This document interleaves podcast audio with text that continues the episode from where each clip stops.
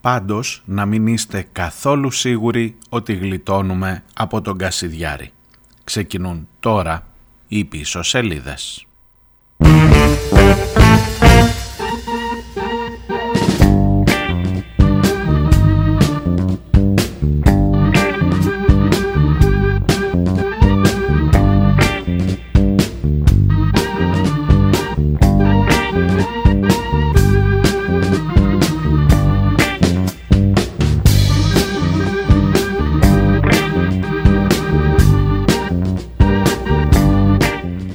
Σας, καλώς τους, καλώς ήρθατε. Τετάρτη 12 ο Απρίλιος, Μεγάλη Τετάρτη, στο μέσον της Μεγαλοβδομάδας.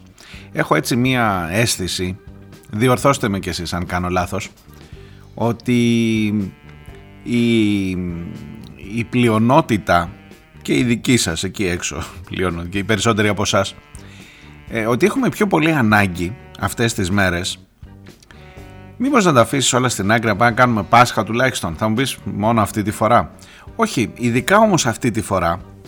Ε, επειδή έρχονται και εκλογές μετά και θα έχουμε ντράβαλα πολλά μήπως ε, να κάνεις λίγο κράτη στις ειδήσεις να βάζεις περισσότερη μουσική για παράδειγμα να κάνεις ξέρω εγώ έτσι λίγο πιο πιο λάσκαυρε παιδί μου να μην είναι τόσο το μπλα μπλα δεν ξέρω, δεν ξέρω. Έτσι μου βγάζει μια τέτοια αίσθηση πηγαίνοντας μέχρι, την, ε, μέχρι το τέλος της Μεγάλης Εβδομάδας. Βεβαίως όχι ότι δεν έχει ειδήσεις, όχι ότι δεν γίνονται πράγματα, γίνονται πραγματάκια που λέμε, αλλά νομίζω ότι το ενδιαφέρον και το δικό σας, το βλέπω και από τα μηνύματά σας το τελευταίο διάστημα, ε, είναι μάλλον λίγο, ε, όχι πεσμένο, αλλά εν πάση περιπτώσει λίγο πιο αδιάφορο, λίγο πιο σε μια κατεύθυνση ησυχίας. Ίσως να χρειαζόμαστε λίγη ησυχία παραπάνω. Και τόση ώρα μιλάς για να μας πεις να κάνουμε ησυχία. Ναι, εντάξει. Καλώς ήρθατε. Ξεκινάμε.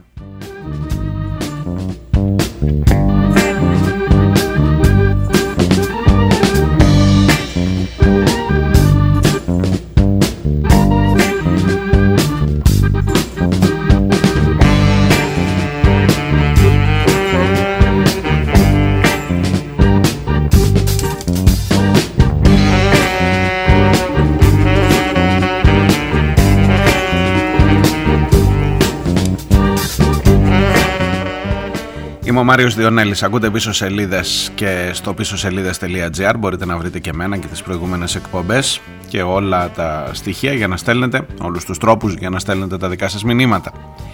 Η τροπολογία για τον Κασιδιάρη ψηφίστηκε. Η τροπολογία για τον Κασιδιάρη δημιούργησε ξανά ένταση στην Βουλή, δικαιολογημένα ως ένα βαθμό, δεν είναι ασήμαντο ζήτημα. Η τροπολογία για τον Κασιδιάρη, ε, η κυβέρνηση λέει ότι θα είναι επαρκής για να γλιτώσουμε από δάφτον. Εγώ θα σας έλεγα να κρατάτε μικρό καλαθί, ακόμα και αν τελικά δεν δείτε το κόμμα Κασιδιάρης στις εκλογές. Και επειδή την έχουμε ξανακάνει αυτή την κουβέντα, αν θυμάστε τότε, την προηγούμενη φορά που συζητεί το, η, η προηγούμενη τροπολογία που τελικά κατέστη ανεπαρκής εφόσον ο Κασιδιάρης έβαλε πρώην δικαστικό στην ε, θέση του Προέδρου ή που πρόκειται να μπει εν πάση περιπτώσει ε, Θυμάστε την είχαμε κάνει αυτή την κουβέντα για το που θα κατευθυνθούν αυτές οι ψήφοι. Μέχρι 5% παιδιά. Το ακούτε, μέχρι 5% δίνουν στις δημοσκοπήσεις. Και αν συζητούσαμε ακόμα κάνα δύο-τρεις μέρες, μπορεί να έφτανε και στο 7-8 όπως είχε φτάσει, αν θυμάστε, ε, στην, ε, στα ντουζένια της η Χρυσή Αυγή. Θέλω να πω ότι σε αυτό δεν έχει άδικο μάλλον ο Τσίπρας, ότι όλη αυτή η συζήτηση ότι τελικά η κυβέρνηση με αυτούς τους τρόπους που χρησιμοποιεί καταφέρνει να γίνει ο καλύτερος χορηγός της Χρυσής Αυγής, ο καλύτερος διαφημιστής της Χρυσής Αυγής, η οποία όχι ξαφνικά της Χρυσής Αυγής, τέλος πάντων του χώρου αυτού που τον είπαμε Χρυσή Αυγή, που τον καταδικάσαμε ως Χρυσή Αυγή και που τώρα τον έχουμε μπροστά μας ως Έλληνες, Έλληνες για την πατρίδα ήταν στην αρχή, μετά είναι Εθνικό Κόμμα, Κασιδιάρη. Πείτε το όπως θέλετε. Αυτό τέλος πάντων το αυγό του φιδιού, ό,τι όνομα και να του βάλεις, είναι εδώ, παίρνει δύναμη από αυτό που γίνεται και με κάποιο τρόπο, επειδή οι κάλπες είναι πάρα πολύ κοντά, ένα μήνα και κάτι, με κάποιο τρόπο στις κάλπες θα εκφραστεί. Δεν μπορεί να μην εκφραστεί. Νομίζω ότι όσοι, θυμάμαι και ένα μήνυμα που πήρα χθες από τον Αντώνη, που έλεγε ότι ξέρεις αυτοί θα ψηφίσουν βορειδο, αδονιδο, πλεύριδες. Ξέρεις Αντώνη το ξανασκέφτομαι, δεν είμαι απόλυτα σίγουρος. Εάν υπάρχει μια στοιχειώδη συσπήρωση σε αυτό το χώρο, πιο πιθανό βλέπω ένα σενάριο να δώσει ο αρχηγός μια γραμμή και να πει ψηφίστε τάδε, θυμάστε τα κολλητηλίκια με τον Μπογδάνο. Θυμάστε το πόσο Μπογδάνος την προηγούμενη φορά πήγε να οικειοποιηθεί. Ψάξτε την αυτή την εκπομπή των πίσω σελίδων. Μπορεί και να αποδειχτεί και προφητική. Δεν θέλω τώρα εγώ να παίξω τον προφήτη κλπ.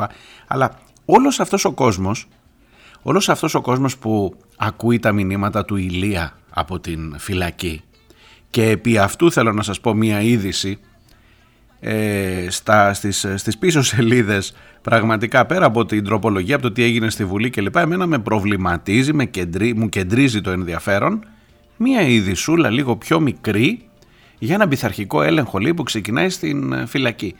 Πώς τα κομμάτια ο Κασιδιάρης καταφέρνει να κάνει διαγγέλματα μέσα από την φυλακή την ώρα που δεν έχει ούτε τηλέφωνο ούτε ίντερνετ. Ε, με αυτό θα σας κουράσω λίγο σήμερα. Αφού σας πω τα γενικότερα δηλαδή για την τροπολογία, για τις ψήφους, Νέα Δημοκρατία, Πασόκο, ΣΥΡΙΖΑ αποχώρησε, όλοι οι υπόλοιποι ψήφισαν όχι. Ε, το λύσαμε, τελειώσαμε, όχι. Όχι, δυστυχώς. The church where she got married, Abatina, oh, who you have there breaking down the door. Tina should have uplift us. Now we pray that she will forgive us.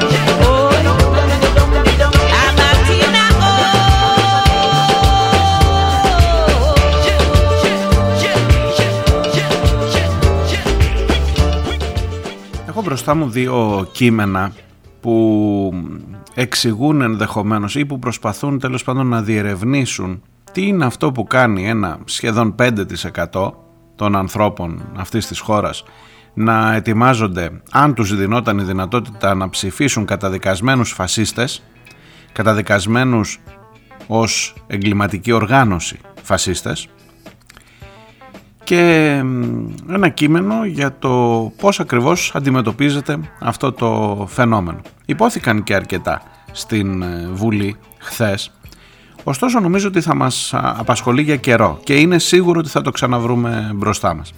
Θα σας τα διαβάσω στην σημερινή εκπομπή, τουλάχιστον διαγώνια, θα σας τα συστήσω να τα διαβάσετε κι εσείς. Ε, ωστόσο θέλω να σταθώ λίγο στην είδηση αυτή που σας έλεγα γιατί μου, μου κεντρίζει όντως το ενδιαφέρον, με, με, με εξητάρει πώς να σας το πω. Μου κινεί λίγο και το δημοσιογραφικό δαιμόνιο να βρεις πώς το καλό, να κάνεις εδώ τώρα investigative journalism, έτσι, να, να ψάξεις να δεις τι στο καλό έχει συμβεί και ο καταδικασμένος ο χωρίς δικαίωμα επικοινωνίας ε, μέσω κινητού και μέσω ίντερνετ. Ε, ο πείτε ό,τι χαρακτηρισμό θέλετε, πώς καταφέρνει να κάνει διαγγέλματα, να έχει από κάτω followers, να έχει κάθε μέρα σχεδόν ένα καινούριο διάγγελμα στα social media και εν πάση περιπτώσει να κάνει προεκλογική καμπάνια, προεκλογική εκστρατεία ήδη μέσα από το κελί των φυλακών. Και δεν το έχουμε βρει παιδιά, Γι' αυτό σου λέω μου κινεί το, το, το, το λίγο της δημοσιογραφίας. Δεν μπορεί να το ανακαλύψω εγώ. Θα το ανακαλύψω ρε παιδί μου γιατί ξέρετε τώρα ε, αστείευομαι, αστείευομαι. Δεν, δεν θέλει κανένα φοβερό ρεπορτάζ. Καθίστε όμως να σας δώσω, να σας δείξω τα δεδομένα, να δείτε πού είμαστε αυτή τη στιγμή στη, στη χώρα. Σε αυτήν εδώ την υπέροχη, τη φανταστική χώρα.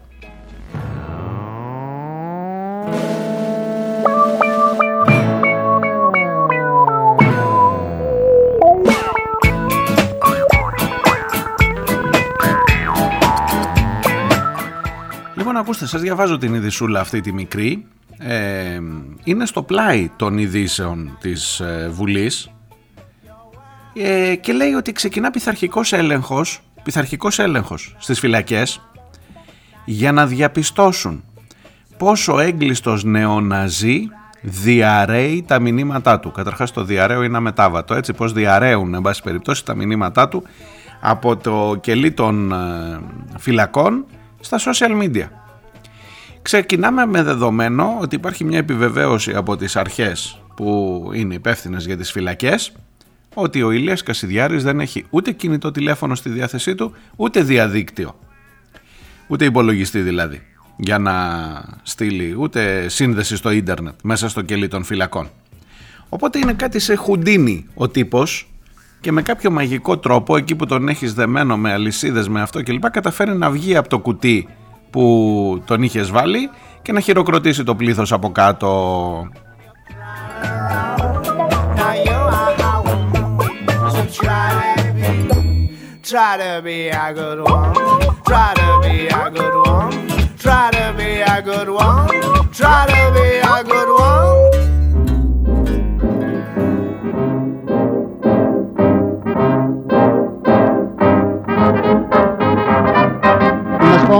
des comparaisons entre la danse et la sculpture, la danse et la peinture. Je crois que c'est faux et que le seul art qui est profondément uni à l'art chorégraphique est la musique.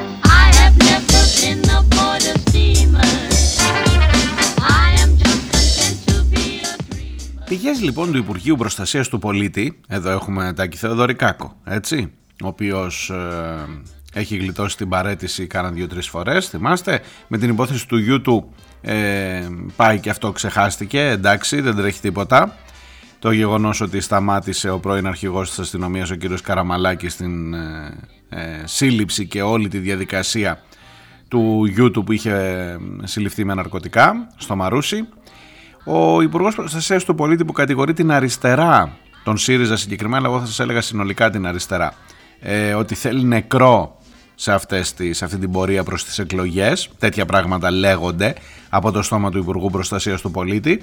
Του Υπουργού Προστασίας του Πολίτη που ήταν γραμματέας της ΚΝΕ. Αυτό εγώ δεν θα το ξεχάσω ποτέ. Θα μου πεις τώρα πόσα μαζεμένα έχεις και εσύ αποθυμένα. Τέλος πάντων. Αυτός τέλος πάντων οι πηγές του Υπουργείου του, καμιά φορά όταν διαβάζετε πηγές του Υπουργείου Προστασίας, μάλλον είναι ο Υπουργός. Ε, λένε ότι βρίσκεται υποστενότατη παρακολούθηση ο Κασιδιάρης μες στις φυλακές.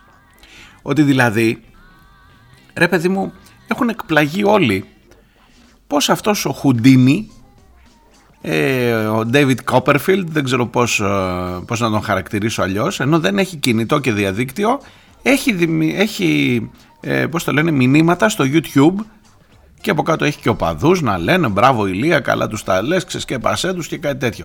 Ε, ανεξήγητο. Ανεξήγητο, παιδιά. Δηλαδή, πραγματικά ε, είμαστε μπροστά, τι να σας πω, στις πύλες του ανεξήγητου. Με έχει και τώρα ένα σύστρος, έτσι, ε, με, ε, τηλεοπτικό των Magicians, να τους κατεβάσω όλους. Ποιον άλλο ξέρω, εκτός από... Ποιος ήταν αυτός που έβγαινε εκεί από αλυσίδες, που αυτό τέλος πάντων.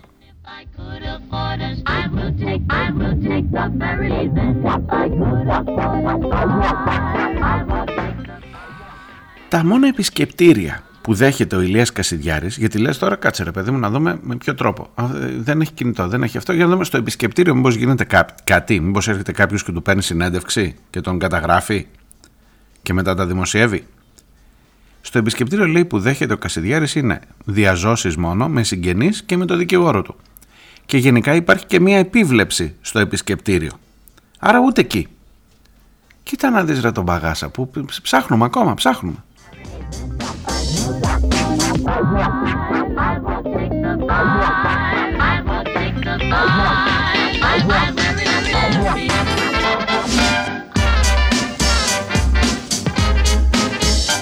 Στέλνει λέει και ειδοποιήσεις μέσω Viber ο, ο Κασιδιάρης στους ακόλουθούς του πότε θα ανέβει το επόμενο μήνυμα; Σας λέω για οργανωμένη δουλειά τώρα, οργανωμένη φτιάξη. Δηλαδή είναι σαν ε, γραφείο δημοσίων σχέσεων υπάρχει εδώ. Πώς να σας το πω, γραφείο τύπου, ξέρω εγώ. Ε, ε, οι μέθοδοι της επικοινωνίας είναι όλες ε, σε πλήρη ανάπτυξη. Ναι, σου έρχεται στο Viber, αν είσαι ακόλουθος του Καστιδιάρη, μη σου τύχει τέτοιο πράγμα. Σου έρχεται στο Viber μήνυμα πότε θα είναι το καινούριο μήνυμα του αρχηγού στο YouTube για να το παρακολουθήσεις και να χειροκροτήσεις από κάτω να κάνεις like. Had a taste for whiskey. You poured me gasoline. Shot full of holes, Live for dead. Smokestack lightning. Pounding in my head. Whatever hoodoo you do. The black magic. Put the hoodoo on me. I put the hoodoo on you. Α, παρακάτω έχει μια ενδιαφέρουσα φρασούλα. Για έλατε να τη διαβάσουμε μαζί. Σας διαβάζω από το site ε, The Talk, αλλά περίπου το ίδιο κείμενο κυκλοφορεί σε διάφορα site. Ε, σύμφωνα με τις ίδιες πηγές, Υπουργείο Προστασίας του Πολίτη, έτσι, ο Κασιδιάρης έχει το δικαίωμα με καρτοτηλέφωνο να επικοινωνεί με τον δικηγόρο και τους συγγενείς του αλλά προσέξτε δεν μπορεί κανείς να προσδιορίσει ποιος είναι αυτός που καταγράφει από την άλλη πλευρά τα λόγια του και στη συνέχεια τα δημοσιεύει στο διαδίκτυο. Δηλαδή, δηλαδή μισό λεπτό. Ε, εδώ αρχίζω να πιάνω ένα, ένα νήμα τώρα, έτσι. Έχει κάρτο τηλέφωνο στη φυλακή. Και αυτός έχει τηλεκάρτα. Οπότε με μια τηλεκάρτα και ένα καρτοτηλέφωνο έχεις κάνει τη μισή δουλειά, έτσι τηλεκάρτα. Σηκώνεις το ακουστικό. Βάζεις μέσα την κάρτα. Έτσι, το θυμάστε; Γιατί μου έχετε μάθει με κινητά όλοι τώρα.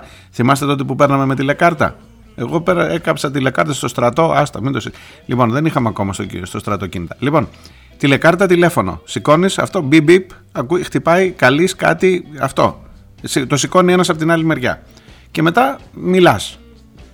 Λοιπόν, αυτός που το σηκώνει από την άλλη μεριά, κατά πάσα πιθανότητα έχει τη δυνατότητα αυτά που λες εσύ από εδώ να τα ηχογραφεί.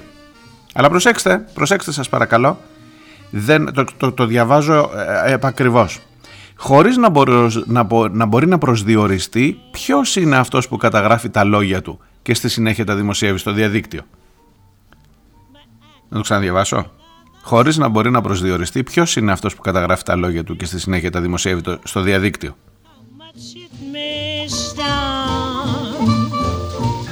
I've got my love to keep me warm.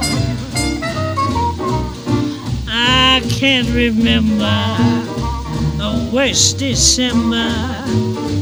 Just watch those icicles fall. What do I care? Όπως βλέπετε οι σατανικές μου δημοσιογραφικές ιδιότητες φτάνουν την υπόθεση σε μία άκρη. Εδώ θα, την, θα το ξεδιαλύνω εγώ τώρα. Εδώ. Λοιπόν, έχουμε πρόβλημα γιατί ενώ το καταλάβαμε πώς γίνεται, δεν ξέρουμε πού έχει πάρει τηλέφωνο. Μήπως έχει πάρει σε έναν τηλεφωνητή και τα λέει και γράφει μόνος του. Και αυτό δεν αποκλείεται. Δεν μου λέτε το τηλέφωνο που παίρνεις από το καρτοτηλέφωνο της φυλακής μπορεί να το βρει ε, δεν, θα σου, δεν θα σου πω το, το Predator και η ΑΕΠ αν μπορεί να το βρει το τερματικό στο, στο τηλεφωνικό κέντρο της φυλακής που πήρε μόλις ο Κασιδιάρης. Μπορεί να το βρει λες ή όχι; Μπορεί να, κάνεις, ε, να πας μετά να κάνεις επανάκληση. Να δεις. Γιατί καταλαβαίνω ότι ψάχνουμε ποιος είναι αυτός που δέχεται την κλίση από την άλλη μεριά για να κάνουμε την έρευνά μας. Λοιπόν, προσέξτε τώρα, δείτε το λίγο αλλιώς, δείτε το λίγο αλλιώς. Η χώρα, η χώρα που παρακολουθείτε ο αρχηγός του στρατού που παρακολουθούνται υπουργοί, που παρακολουθούνται αρχηγοί κομμάτων. Η χώρα όπου το Predator και η Ape κάνουν πάρτι. η χώρα όπου μας ζηλεύει, περιμένετε πηγαίνετε και στην άλλη μεριά, μας ζηλεύει η Ιαπωνία για την τεχνολογική μας εξέλιξη και για το πόσο γρήγορα έχουμε προχωρήσει στο ψηφιακό κράτος. Αυτή η χώρα, τέταρτη βιομηχανική επανάσταση, τι να σας λέω τώρα ρε παιδί μου, με όποιο θέλεις, θες να το δεις με την ματιά του κατασκόπου για τα Predator και την AIP κλπ ή θέλεις να το δεις με τη μεριά της προόδου, της ανάπτυξης, ε, της ισχυρής βιομηχανικής αυτής, που μας ζηλεύουν όλοι. Λοιπόν, όπως και να το δεις, αυτή η χώρα αυτή η χώρα, η, η λαμπρή υπέροχη, ψάχνει να βρει σε ποιον παίρνει τηλέφωνο ο Κασιδιάρης από τη φυλακή από το καρτοτηλέφωνο. Και δεν το έχουμε βρει ακόμα. Και ξεκινάει, συγγνώμη που γελάω, αλλά ξεκινάει πειθαρχικός έλεγχος στη φυλακή για να βρούμε, προσέξτε, πού παίρνει με το καρτοτηλέφωνο ο Κασιδιάρης και γράφει και μετά δημιουργεί όλο αυτό με τα μηνύματα, με τα Viber, με τα τέτοια κλπ. Ε, θα, μπορεί και να το βρούμε, μπορεί και να μην το βρούμε. Ε, τι λέτε κι εσείς. Μπορεί να κολλήσει κάπου η έρευνα. Ε, εξάλλου δεν είναι και εύκολο πράγμα τώρα να μάθεις από πού παίρνει ένα καρτοτηλέφωνο. Δεν είναι, είναι. Καταλαβαίνετε, καταλαβαίνετε.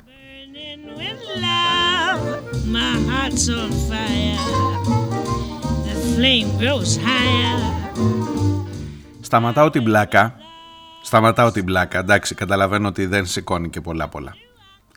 Για να σας πω ότι είναι απολύτως εμφανές πόσο βοηθάει, πόσο χρειάζεται ένα κακό σκυλί του συστήματος και πόσο χρειάζεται που και που να τρέφεται, να τρέφεται με ένα μηνυματάκι σήμερα στο YouTube, με ένα ανακόλουθο παραπάνω στο Viber, με κάτι ακόμα για να υπάρχει εκεί, για να είναι το φόβητρο, για να δημιουργεί το κλίμα που χρειάζεται να δημιουργηθεί όταν θα έρθουν ξανά οι συνθήκες να το χρειαστούμε, γι' αυτό σας λέω ότι δεν έχουμε τελειώσει.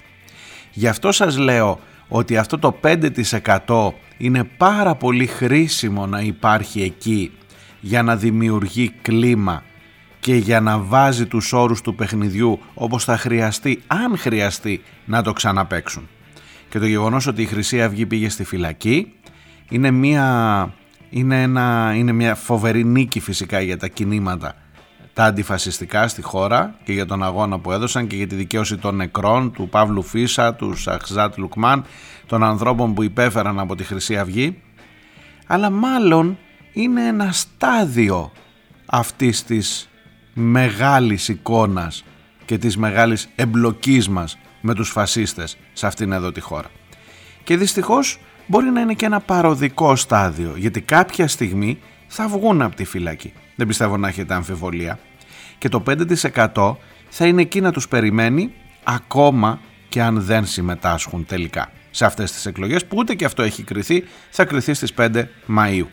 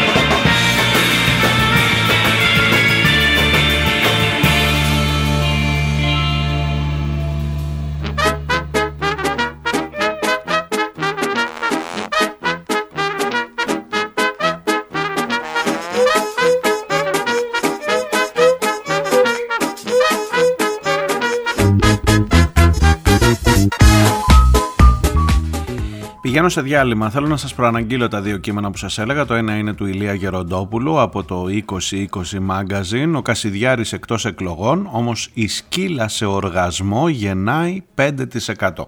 Και το άλλο βεβαίως είναι ένα κείμενο για το οποίο σας, ξανά, σας έχω κάνει και άλλη αναφορά τις προηγούμενες μέρες. Είναι φυσικά του Θανάση Καμπαγιάννη του οποίου η άποψη μετρά και την σέβομαι πολύ παραπάνω σε σχέση με το πόσα έχουν δει τα μάτια του και το τι έχει αντιμετωπίσει απέναντι στους φασίστες. Διάλειμμα μικρό και έρχομαι σε λίγο να τα πούμε.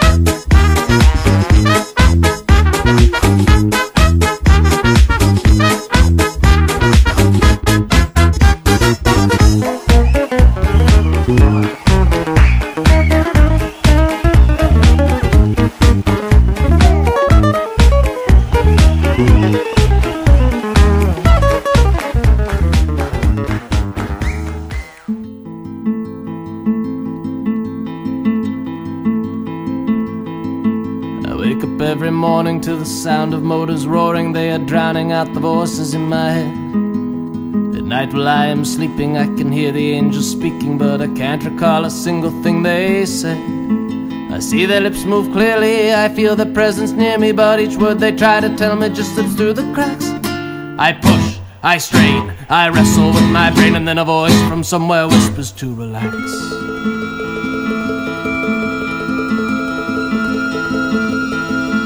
I'll say a word for sickness. She is my favorite mistress. Yes, she knows my body like no other can. My flesh and spirit keep colliding when her fingers are inside me. Oh my god, oh my god, lady, I'm your man.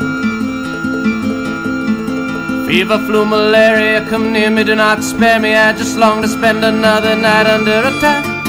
I wrench, I shake, I cry until I break, and then I feel something release and I relax.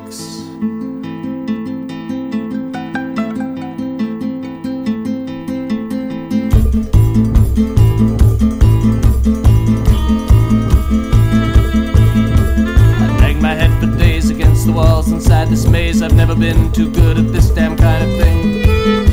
I'm in here with my father, I'm just pacing, but he's smarter. He's been building a fantastic set of wings.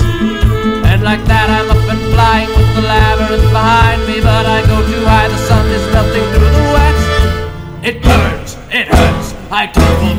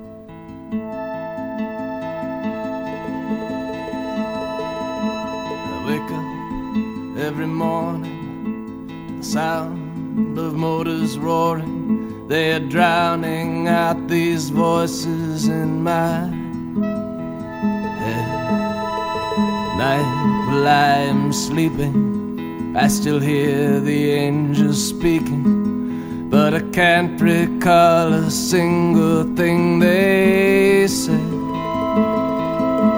I see their lips move clearly, I feel their presence near me, but all their unearthly wisdom just slips through the cracks. I push, I strain, I wrestle with my brain. I retch, I shake, I cry until I break. It burns, it hurts, I the air. And as I fall, I feel myself relax.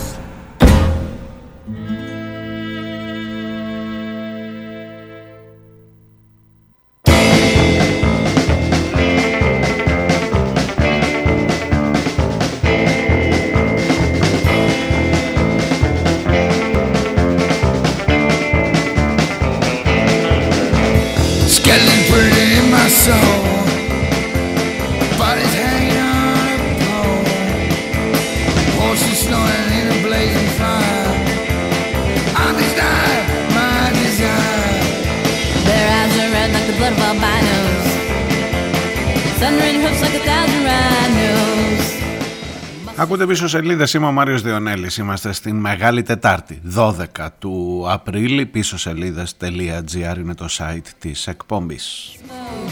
Gunslinging gringo, dirty blood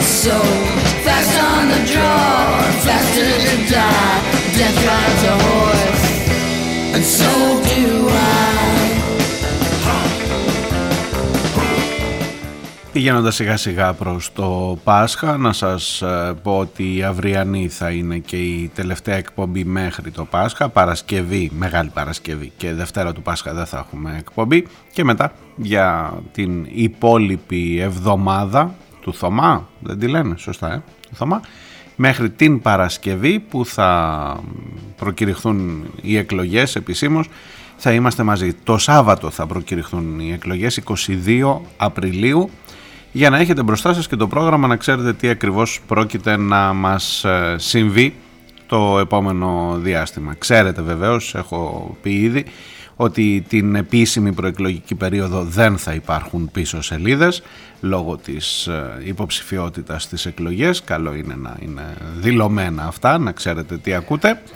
Και από εκεί και πέρα, ε, μέχρι εκεί μάλλον, θα πηγαίνουμε σε, μια, σε έναν ρυθμό, νομίζω και η αυριανή εκπομπή, αν δεν προκύψει κάτι σπουδαίο, θα είναι σε λίγο πιο χαλαρό ρυθμό. Έτσι, νομίζω ότι υπάρχει η ανάγκη ο κόσμος να ξεκουραστεί λίγο. Σας θυμίζω, σας θυμίζω ότι είμαστε ήδη σε εκείνη την περίοδο που προβλέπαμε, όχι δεν λέω προέβλεπα, προβλέπαμε όλοι μαζί ότι θα έχει τελειώσει η συζήτηση για τα τέμπη. Αυτό ακριβώς ήθελε η κυβέρνηση, αυτό ακριβώς επεδίωκαν. Βέβαια δεν το βάζω σε όρους συνωμοσιολογίας, προφανώς δεν θα μπορούσε να κρατηθεί ψηλά, αλλά είδατε ότι τώρα δεν είναι, δεν έχεις κάποια άλλη επικαιρότητα σε σχέση με αυτό. Τα τρένα ξεκίνησαν να λειτουργούν, δεν θα πω κανονικά, γιατί βλέπετε τι γίνεται, άλλα μένουν, άλλα ε, δεν έχουν καμία προϋπόθεση ασφάλειας. Οι κομπάρσοι της Νέας Δημοκρατίας μπήκαν να κάνουν τους επιβάτες και είπαν ότι όλα λειτουργούν κανονικά, οπότε μπορεί να είστε απόλυτα βέβαιοι. Ωστόσο για το θέμα, για τους 57 νεκρούς, για την τραγωδία αυτή, για τις ε, απίστευτες παραλήψεις, για το τι πήγε λάθος σε αυτή τη χώρα, σταματήσαμε να συζητάμε. Συζητήσαμε, συζητήσαμε είναι η αλήθεια, αλλά σταματήσαμε εδώ. Και νομίζω ότι παρά το γεγονός ότι είναι οι εκλογές μπροστά και παρόλο που θα έχει στην αφορμή την, ε, εν πάση περιπτώσει τον, τον τρόπο να συζητήσεις πολύ, πάλι δεν θα κάνεις επί της ουσίας αυτή την ε, κουβέντα. Θα συζητάμε για το τι κυβέρνηση θα σχηματίσουμε την άλλη μέρα. Θα συζητάμε για το ποιος θα συνεργαστεί με ποιον. Για το αν θα μείνει κυβερνημένη ή ακυβέρνητη η χώρα. Ενώ τώρα που είναι κυβερνημένη πηγαίνουν όλα ρολόι όπως καταλάβατε. Εν πάση περιπτώσει, δυστυχώς, μάλλον αυτή είναι η μοίρα μας. Να καπακώνει το ένα γεγονός το άλλο, να περνάει η ζωή μας. Ναι, με ακούτε λιγάκι απογοητευμένο είναι η αλήθεια. Αλλά τι να σας πω, δεν ξέρω. Δεν ξέρω. Πείτε κι εσείς. but they beat in other places. So don't tell me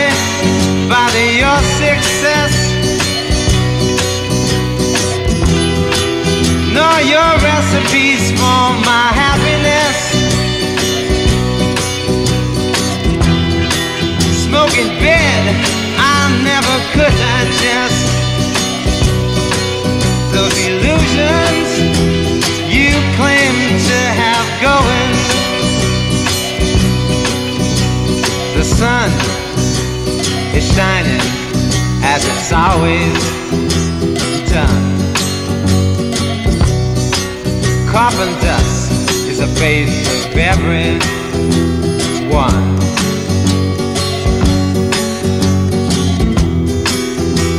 Talking about the rich folks, the poor create the rich hoax, and only late breastfed fools believe it.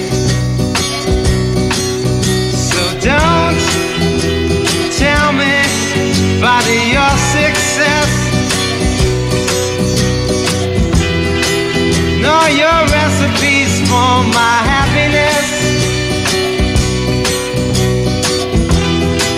Smoking bed, I never could digest. Those illusions. Και έχω υποσχεθεί να αφήνω και λίγο παραπάνω μουσική αυτές τις μέρες. Στον εαυτό μου κυρίως. Ε, αύριο θα σας βάλω και γαϊτάνο αν είστε καλοί. Όχι, αστείευομαι, αστείευομαι. Αναρωτιόμουν πάντα τι κάνει ο γαϊτάνος τον υπόλοιπο καιρό, τον υπόλοιπο χρόνο, εκτός από το Πάσχα; Και κάπου πήρα την απάντησή μου. Ε, θυμάστε ότι κάποια περίοδο ήταν και ο παδός της χρυσής αυγής ή τέλος πάντων, να, επίκαιρο, είδες πως έρχεται και κουμπώνει. Ή τέλος πάντων είχε εκφράσει κάτι περίεργες απόψεις λέει είχα δει κάποτε κάποιον να πουλάει ένα μαύρο να πουλάει CD στην ε, ε, Πανεπιστημίου που ήταν στην Πατησίων ξέρω εγώ. Και λέει είδα ότι ήταν και δικό μου CD και ήθελα να τους σπάσω το κεφάλι ναι ο, αυτός, αυτός που τραγουδάει τους ύμνους της αγάπης που θα τον ακούσετε όλο και κάπου θα τον πετύχετε δεν μπορεί το γλυκί μου air και κάτι τέτοια ναι αυτό τα έλεγε ο ίδιος και κάπου λέει θα τον προσλάβει ο Άδωνης να πάει να τραγουδήσει κάπου σε μια προεκλογική, γιατί σου λέει είναι προεκλογική περίοδος και πέφτει σε Πάσχα. Και ο Άδωνης είναι ο Μανούλα τώρα σε αυτά. Και παίρνει γαϊτάνο για το Πάσχα και για την προεκλογική περίοδο. 25 χιλιάρικα μου φαίνεται ένα τέτοιο ποσό μεγάλο. Ε, για να κάνει προεκλογική καμπάνια με γαϊτάνο ο Άδωνης. Υπέροχα, υπέροχα. Να μην νομίζετε δηλαδή ότι έχει βιοπο- βιοποριστικό πρόβλημα ο Γαϊτάνος, ότι εκτός από το Πάσχα δεν έχει τι άλλο να κάνει. Ε, ό,τι λεφτά είναι να βγάλει θα τα βγάλει την περίοδο του Πάσχα.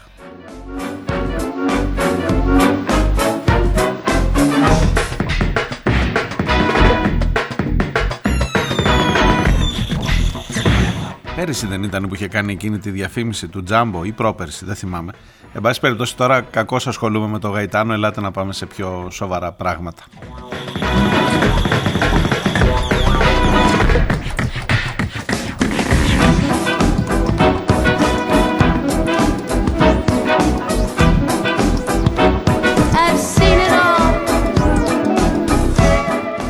Λοιπόν, θέλω να σας διαβάσω αυτό το άρθρο. Δεν είναι πολύ μεγάλο. Θα το δημοσιεύσω και στην ενότητα μετά τις πίσω σελίδες που ξέρετε ότι υπάρχει στο site ε, για να το βρείτε και μετά την εκπομπή δηλαδή και να το διακινήσετε ε, αν θέλετε. Νομίζω ότι αξίζει τον κόπο.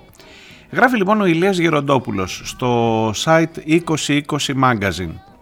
Ο πάλι οργασμός της φασιστικής σκύλας είναι μάλλον το πιο γνωστό τσιτάτο του Μπρέχτ.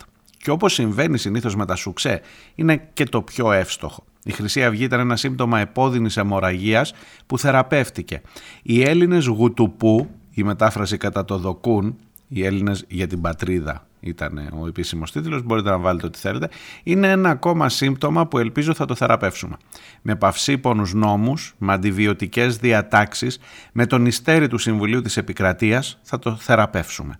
Όμως, σε κάθε τέτοια θεραπεία ξεχνάμε ότι δεν είναι η ασθένεια που πολεμάμε, είναι το σύμπτωμα. Η σκύλα έχει πάλι οργασμό. Μια τρομοκρατική οργάνωση δεν είναι η τρομοκρατία. Μια εγκληματική οργάνωση δεν είναι το έγκλημα. Και μια φασιστική οργάνωση δεν είναι ο φασισμός. Ανάμεσα στους πανηγυρισμούς για τη δίκη των Ναζί και την δικαιολογημένη οργή για το κόμμα Κασιδιάρη που προσπαθεί να χωρέσει σε κακοφτιαγμένο δούριο ύπο, ο δημόσιος διάλογος λησμονεί το πραγματικό ζήτημα. Το κόμμα του καταδικασμένου ναζιστή, όποια δημοσκόπηση και να δεις, μπαίνει στη Βουλή. And then go up into the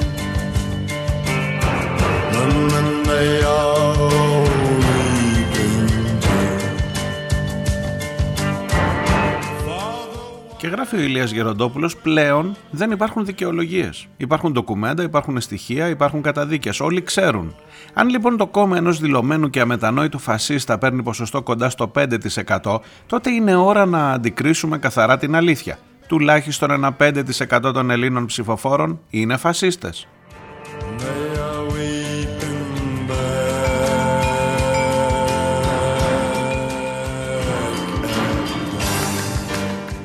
Γουστάρουν το παραμύθι περί καθαρής φυλής, γουστάρουν εθνική ανωτερότητα, φτιάχνονται με πνιγμένους μετανάστες στο Αιγαίο, ζητάνε τάγματα εφόδου και πολεμικές εκστρατείες, απεχθάνονται την Ευρώπη, ανέχονται τη δημοκρατία μέχρι νεοτέρας και εχθρεύονται μέχρι θανάτου την χαόδη ιδέα της αριστεράς που έχουν στο μυαλό τους. Την εχθρεύονται ακόμη και αν ταυτίζεται με το κήρυγμα μιας θρησκείας που τη βγάζουν μπροστά όταν λειτουργεί ως συνοδευτικό πατρίδας και οικογένειας.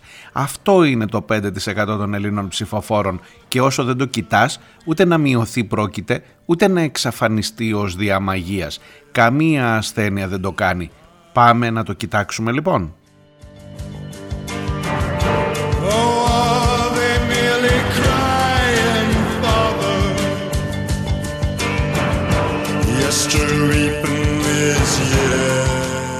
Είναι αυτό που οδηγεί κοντά 330.000 Έλληνες, τόσο είναι περίπου το 5%, να ταιριάζουν στο παραπάνω προφίλ. Ναι, ξέρω, η οικονομική κρίση, η κρίση των αξιών, η εγκληματικότητα, μπουρδες, γράφει ο Γεροντόπουλος. Κοινωνικά ορθές παραδοσιακές αιτίες, όμως εδώ είναι Βαλκάνια και υπάρχει ένας παράγοντας ξεχωριστός, πρωταρχικός και κύριος. Μία διαρκώς επαναλαμβανόμενη επιβεβαίωση της πολιτικής μας αποτυχίας κυβερνήσεις ανίκανες να κυβερνήσουν, κυβερνήσεις που κυβερνούν για πάρτι τους. Αριστερός λόγος χαμένος στον αυτοθαυμασμό του, φιλελευθερισμός αγκαλιά με τη συντήρηση, απαξίωση της παιδείας, ξεχαρβάλωτη εκπαίδευση, ένα σύστημα αριστείας σε εισαγωγικά που κλείνει το μάτι στους λίγους και αφήνει τον απόφυτο, του λειτουργικά αγράμμα, τον απόφυτό του λειτουργικά αγράμματο και δομικά αμόρφωτο. Παραγωγή πολιτών που δεν ξέρουν να μαθαίνουν, δεν ξέρουν να σκέφτονται, δεν ξέρουν να αναλύουν, δεν ξέρουν να αξίζουν.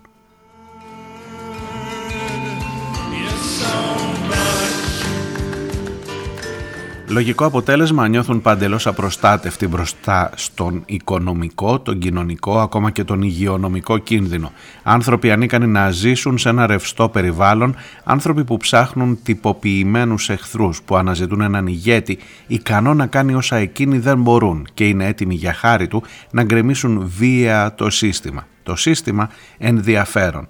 Αν ζητήσεις από 10 ανθρώπους να ορίσουν με ακρίβεια το σύστημα θα πάρεις 10 διαφορετικές λίγο πολύ απαντήσεις. Για το παραπάνω φασιστικό κουτάβι λοιπόν πώς ορίζεται το σύστημα, μα είναι απλό, όπως το ορίζει ο ηγέτης. Σύστημα είναι οι υπουργοί, οι βουλευτές, οι πλούσιοι, οι εκλογές, οι πολίτες που στηρίζουν το δημοκρατικό τόξο και άρα το σύστημα, οι μετανάστες που παίρνουν τις δουλειές με την ανοχή του συστήματος, οι ομοφιλόφιλοι που διεκδικούν ίση μεταχείριση με το χάδι του συστήματος, οι κομμουνιστές που φωνάζουν για τις συνθήκες εργασίας με την άδεια του συστήματος, οι φιλελεύθεροι που φωνάζουν υπέρ της Ευρώπης και άρα του συστήματος, που τελειώνει το παραλήρημα, όποιος δεν είναι μαζί μας είναι σύστημα. Είπαμε, δεν έμαθαν ποτέ να σκέφτονται.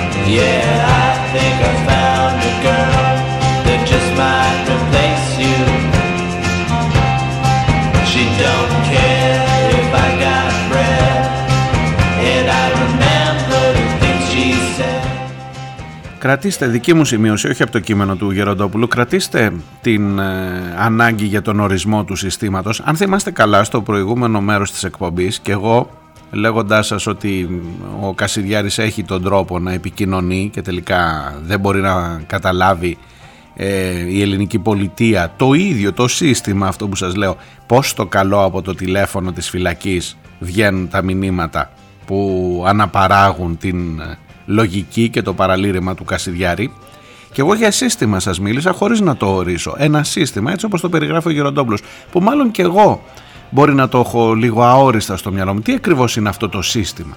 εν πάση περιπτώσει.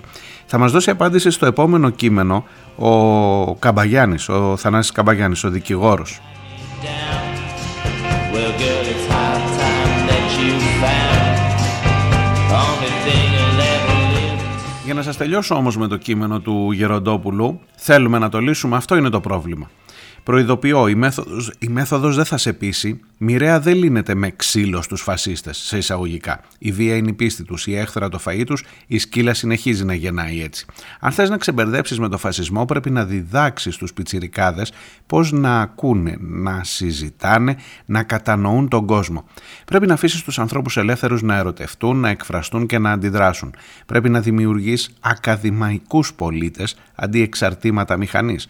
Πρέπει να στήσεις ένα κράτος που τουλάχιστον στα βασικά θα εμπνέει ασφάλεια, σιγουριά και δικαιοσύνη. Γενικούρες, στο είπα δεν θα σ' αρέσει, όμως τα δύσκολα προβλήματα δεν λύνονται με ένα νόμο και ένα άρθρο. Τον φασισμό τον κερδίζει η ανθρωπιά, η μόρφωση και η ελευθερία. Τα υπόλοιπα σκοτώνουν συμπτώματα. Ναι, θέλουμε την ανακούφιση μιας κοινωνίας χωρίς Χρυσή Αυγή, χωρίς Έλληνες γουτουπού, χωρίς σβάστηγκα και μέανδρο στα λάβαρα. Αλλά όσο είναι ο στόχος μόνο αυτός, ο Μπρέχτ θα είναι πάντα επίκαιρος και απλώς θα αλλάζουν τα ονόματα των συμπτωμάτων. honest you, I'd not be quite so poor by this time next year. I guess I've already failed, given my reluctance to be paid any more than I think I deserve. It's really not a moral qualm. I just like being where I am. If that means just surviving on stale bread. Ignore my socialist ideals. I'm as shallow as I appear. If I had money, I'd squander it on vulgar clothes and I really wish I hadn't heard you declaring what I'm worth and what it really means to exist. You said I'd like this to work. Just figure out what I'm worth and come back when you've really earned. And she said, Come back, baby. Come back, baby. Σας ξαναλέω τον τίτλο του κειμένου «Κασιδιάρης εκτός εκλογών, όμως η σκύλα σε οργασμό γεννάει 5% του Ηλία Γεροντόπουλου από το 2020 Magazine και ο Θανάσης Καμπαγιάννης σε ανάρτησή του στο Facebook που έχει αναδημοσιευτεί σε αρκετά μέσα ενημέρωσης όταν ως δικηγόροι πολιτικής αγωγής στη δίκη της Χρυσής Αυγής απευθυνθήκαμε δημόσια στα κόμματα της αντιπολίτευσης και ζητήσαμε να μην ψηφίσουν την τροπολογία της κυβέρνησης για τα αντιδημοκρατικά, σε εισαγωγικά η λέξη, κόμματα, δεχτήκαμε την συκοφαντία των τρόλ της Νέας Δημοκρατίας ότι στηρίζουμε τους Κασιδιάριδες ως κόκκινοι φασίστες που είμαστε. Τώρα η κυβέρνηση εισπράττει τις συνέπειες των επιλογών της.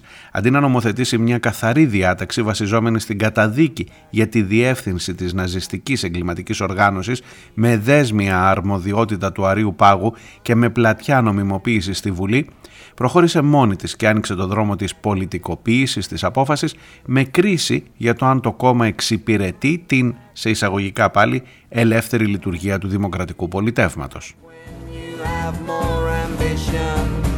And she said, Love, la, la, la,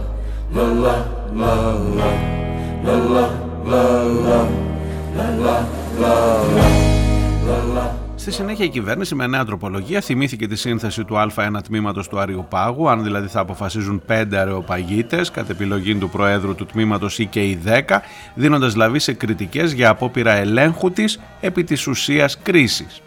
Η, η δήλωση του Προέδρου του Τμήματος, του Τζενερίκου που σας έλεγα τις προάλλες, έσκασε στα μούτρα των μαθητευόμενων μάγων του Μαξίμου. Το βαρέλι αυτό, λέει ο Καμπαγιάννης, δεν έχει πάτο. Η προσθήκη της απεύθυνσης της δικαστικής σύνθεσης προς τις αρχές για τη διάγνωση του ζητήματος της πραγματικής ηγεσίας προϊονίζεται ακόμα μεγαλύτερες αυθαιρεσίες. Μήπως μάλιστα σκέφτονται να χρησιμοποιήσουν και τις επισυνδέσεις και το Predator της ΕΕΠ θα φτάσουν άραγε σε τέτοια κατάντια για να νομιμοποιήσουν εκ των υστέρων και με δίθεν αντιφασιστικό επίχρησμα το έσχος των υποκλοπών; Και σημειώνει ο Καμπαγιάννης ότι η διάταξη αυτή που ψηφίστηκε χθες το βράδυ διαθέτει και άλλα παραθυράκια, όπως τον μη αποκλεισμό συνεργασίας ανεξαρτήτων. Θα φτάσει σε τέτοιο εξευτελισμό η κυβέρνηση ώστε να ξαναλλάξει τη διάταξη στην πορεία αναλόγως των τακτικισμών των καταδικασμένων νεοναζιστών.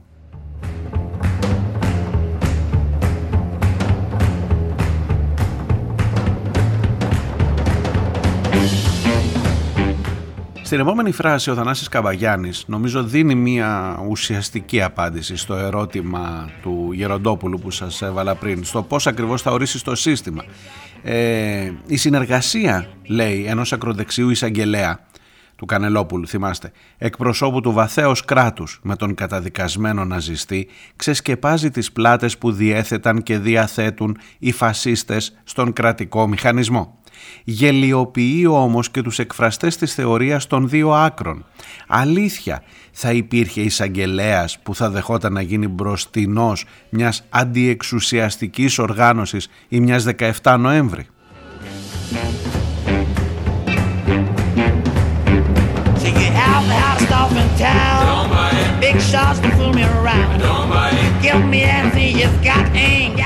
Εδώ νομίζω ότι ο Καμπαγιάννης ορίζει ακριβώς ή τουλάχιστον με πολύ μεγάλη ακρίβεια ε, και επάρκεια τι ακριβώς είναι αυτό το σύστημα. Ε, το γεγονός ότι η σχέση του, του, του βαθέως κράτους των εισαγγελέων με τον Κασιδιάρη μπορεί να αποτυπωθεί ακόμα και στο πρόσωπο αυτού. Θα μου πεις που μπορεί να είναι η εξαίρεση που επιβεβαιώνει τον κανόνα. Ελάτε τώρα, ποιος είναι ο κανόνας στην ηγεσία της δικαιοσύνης; Και ποιος είναι ο κανόνας με βάση αυτά που είδαμε και με την συνέχεια της υπόθεσης αυτής. Αναρωτηθείτε κι εσείς λίγο, αυτό νομίζω να είναι, έχει, έχει σημασία αυτό το ερώτημα. Θα ήταν σε αντιεξουσιαστές, άσε τη 17 Νοέμβρη ως σύγκριση μπορεί να πεις ότι πας πάρα πολύ μακριά. Σε μια αντιεξουσιαστική οργάνωση η οποία έχει καταδικαστεί για επιθέσεις, για οτιδήποτε, εν πάση περιπτώσει, κάτι που να, να, να χαλάει το, το αφήγημα αυτό του ποια είναι η τάξη και ποιοι είναι αυτοί που την παραβαίνουν. Έτσι σας το λέω πολύ γενικά και λίγο ηθικοπλαστικά. Σε μια τέτοια οργάνωση θα προείστατο ποτέ ένας πρώην αντιεισαγγελέας; Οπότε όταν ο Γεροντόπουλος ρωτά τι είδους είναι αυτό το σύστημα που πρέπει να το ορίσουμε και αν ο αρχηγός αυτού του είδους αρχηγός ο Κασιδιάρης μπορεί να ορίσει το σύστημα και να φτάνει η οργή απέναντι στο σύστημα μέχρι εκεί που τελειώνει η οργή του αρχηγού τότε πρέπει να αναρωτηθείς ποιοι είναι αυτοί οι αρμοί του συστήματος; Για να θυμηθώ και λίγο πολλάκι οι αρμοί της εξουσίας που είναι κοντά, που εξυπηρετούνται που βολεύονται με την ύπαρξη αυτών των 330.000 που θα ψήφιζαν σήμερα, αν γίνονταν σήμερα ή αύριο το πρωί οι εκλογές των Κασιδιάρη.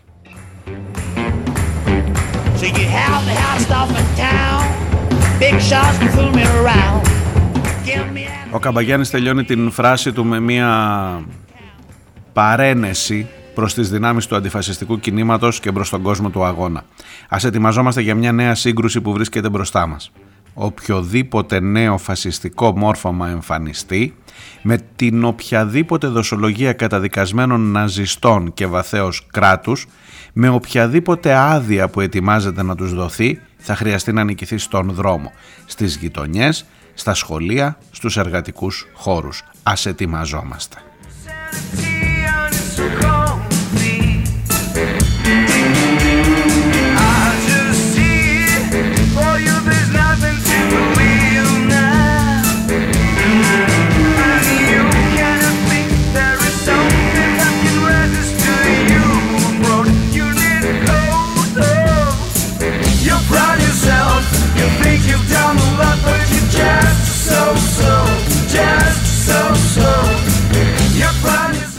Από τα μηνύματά σας προλαβαίνω ένα να διαβάσω πριν κλείσω. Ε, ο Ηλίας μου γράφει ότι αν πήγαινε το ΙΚΑ ε, και αν πήγαινε μου λέει το ΙΚΑ στα γραφεία της Νέας Δημοκρατίας και έβαζε πρόστιμο κοντά στα 400 εκατομμύρια θα γραφόταν και φτάσει στο χιόνι. Οι νοικοκυρέοι άριστοι της Νέας Δημοκρατίας δεν θέλουν να χρωστάνε. Εξαίρεση καλοπληρωτή είναι ο Παπαθανάσης. Μην τους βάζουμε όλους στο ίδιο τσουβάλι. 250 ευρώ και μαύρα είναι αυτά που έλεγε ο Μητσοτάκης το 2019. Πολλές και καλές δουλειές.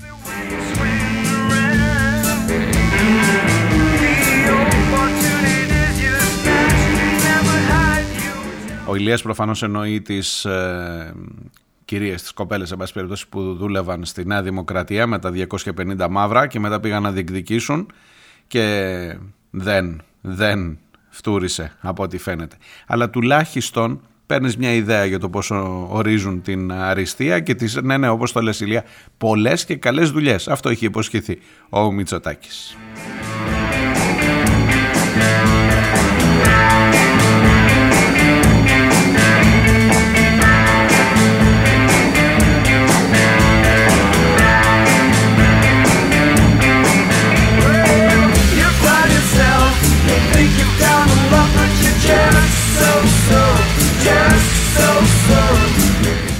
Αυτά για μένα, αυτά από μένα για σήμερα. Θα τα πούμε αύριο, Μεγάλη Πέμπτη, να είστε καλά, να προσέχετε και σιγά σιγά να μπαίνουμε σε φάση ξεκούρασης όσο γίνεται αυτές τις ημέρες του Πάσχα. Γεια χαρά.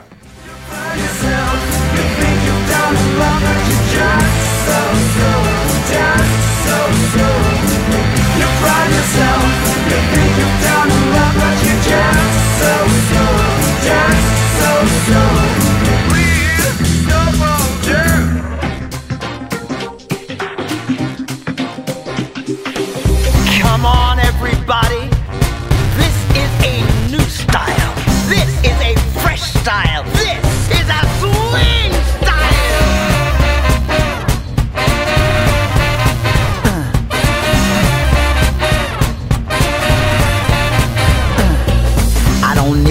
shoe. I don't need your shine. I don't need a brand new mobile. I don't need more gigabyte. I'm diving high. I'm flying low. I don't need to justify. This is my show. I can't stand what you're saying. I can't stand what you're playing. I can't stand what you're doing. I'm a swing punk. I can't stand what you're saying. Stand what you're playing. I can't stand what you're singing. I'm a swing punk.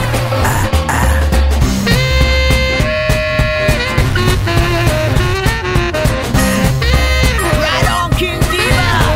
You swing punk.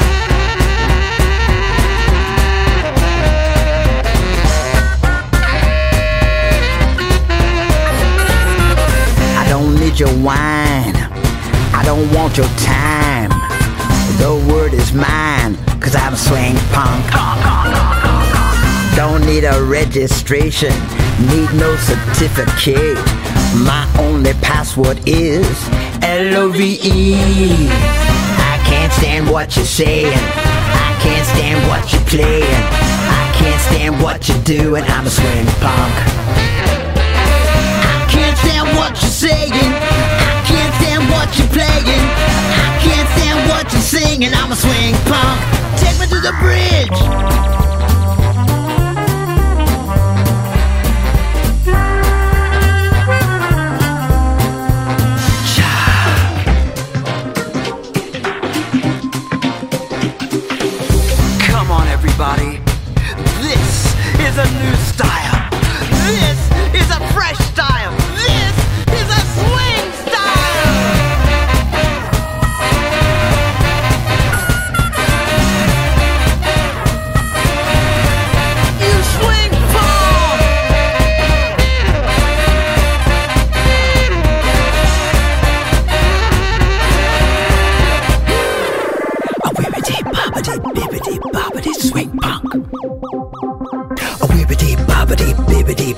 swing punk.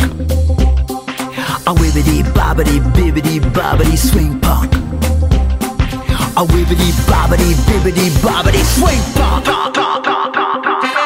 I can't stand what you're saying. I can't stand what you're playing. I can't stand what you're doing. I'm a swing punk. I can't stand what you're saying. I can't stand what you're playing. I can't stand what you're singing. I'm a swing punk.